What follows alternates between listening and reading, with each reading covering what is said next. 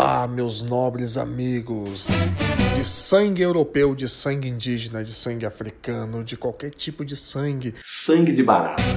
Hoje nós vamos falar sobre Luís XIV, uma história incrivelmente engraçada e conta a origem do velório. Mas primeiramente, para você, para esse filho da puta passar com esse skate aqui na frente de casa. Mas primeiramente, para você entender o que se passa, quem foi Luís XIV? Luís XIV foi o maior egocêntrico, foi um rei francês, tão egocêntrico, tão bizarro que ele dizia que a vontade do rei era a vontade do povo. E ele era tão vaidoso que ele fazia festas gigantescas de dois meses de duração. E o Palácio de Versalhes não tinha nenhum banheiro, então todos seus convidados e eles ali tinham que fazer suas necessidades nas escadarias, atrás da porta, porque higiene era algo supérfluo. E o homem sempre cagou assim, desde a pré-história. Nessas festas de dois meses tinham shows, apresentações de teatro, algumas orgias. Ai, que delícia! Tudo aquilo que um rei mega egocêntrico poderia ter.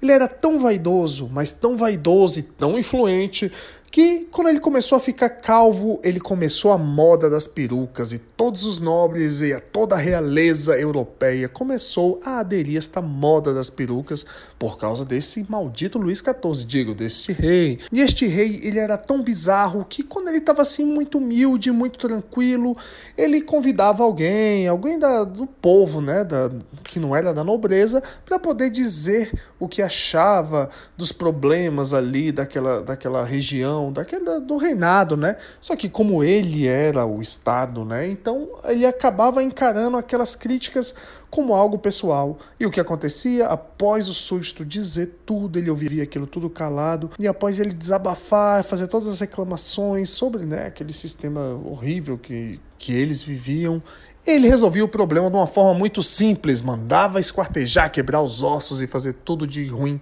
não só com súditos, né, mas ele fez várias coisas bizarras este rei, né?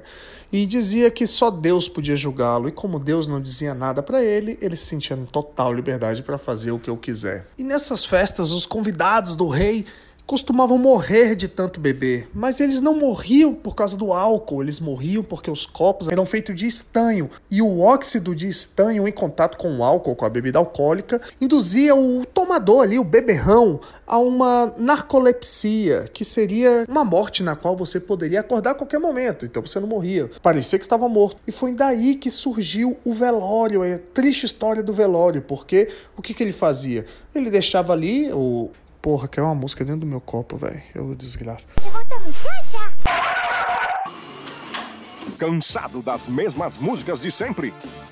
Apresentamos The Best of Trolala Collection. São mais de 1.800 CDs com todas as músicas do mundo. Com inglês fácil e acessível, todos vão poder cantar deixava ali a pessoa, né, que supostamente estava morta, deitada na mesa ali no balcão da, da cozinha, e ficava ali a família da pessoa em volta ali tomando, bebendo, curtindo à espera de que a pessoa voltasse ou não, para ter certeza se ela morreu. E acabava que se tornava um ciclo sem fim, né? Porque as pessoas iam bebendo aquilo, iam morrendo. Outras não, né? Outras tinham certa resistência àquela coisa, ao óxido de estanho, e ficava ali. Foi assim que surgiu realmente a história do velório. Engraçado, né? Não. E não para por aí. Os exageros de, de, deste rei, não só deste, de todos os outros sucessores, eram tão bizarros na França. As pessoas tinham essa vaidade tão incrível, fazer essas coisas bizarras, vaidade incrível verdade não é incrível.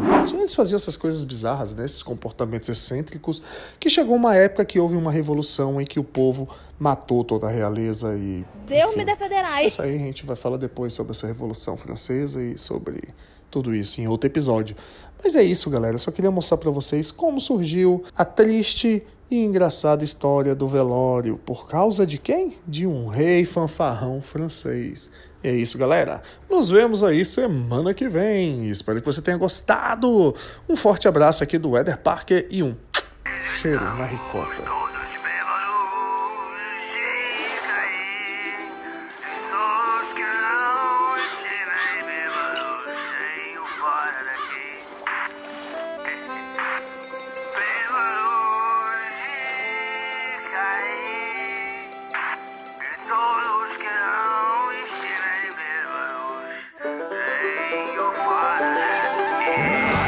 Lesão dos demadores, levadores de cair Meus dos que não estiverem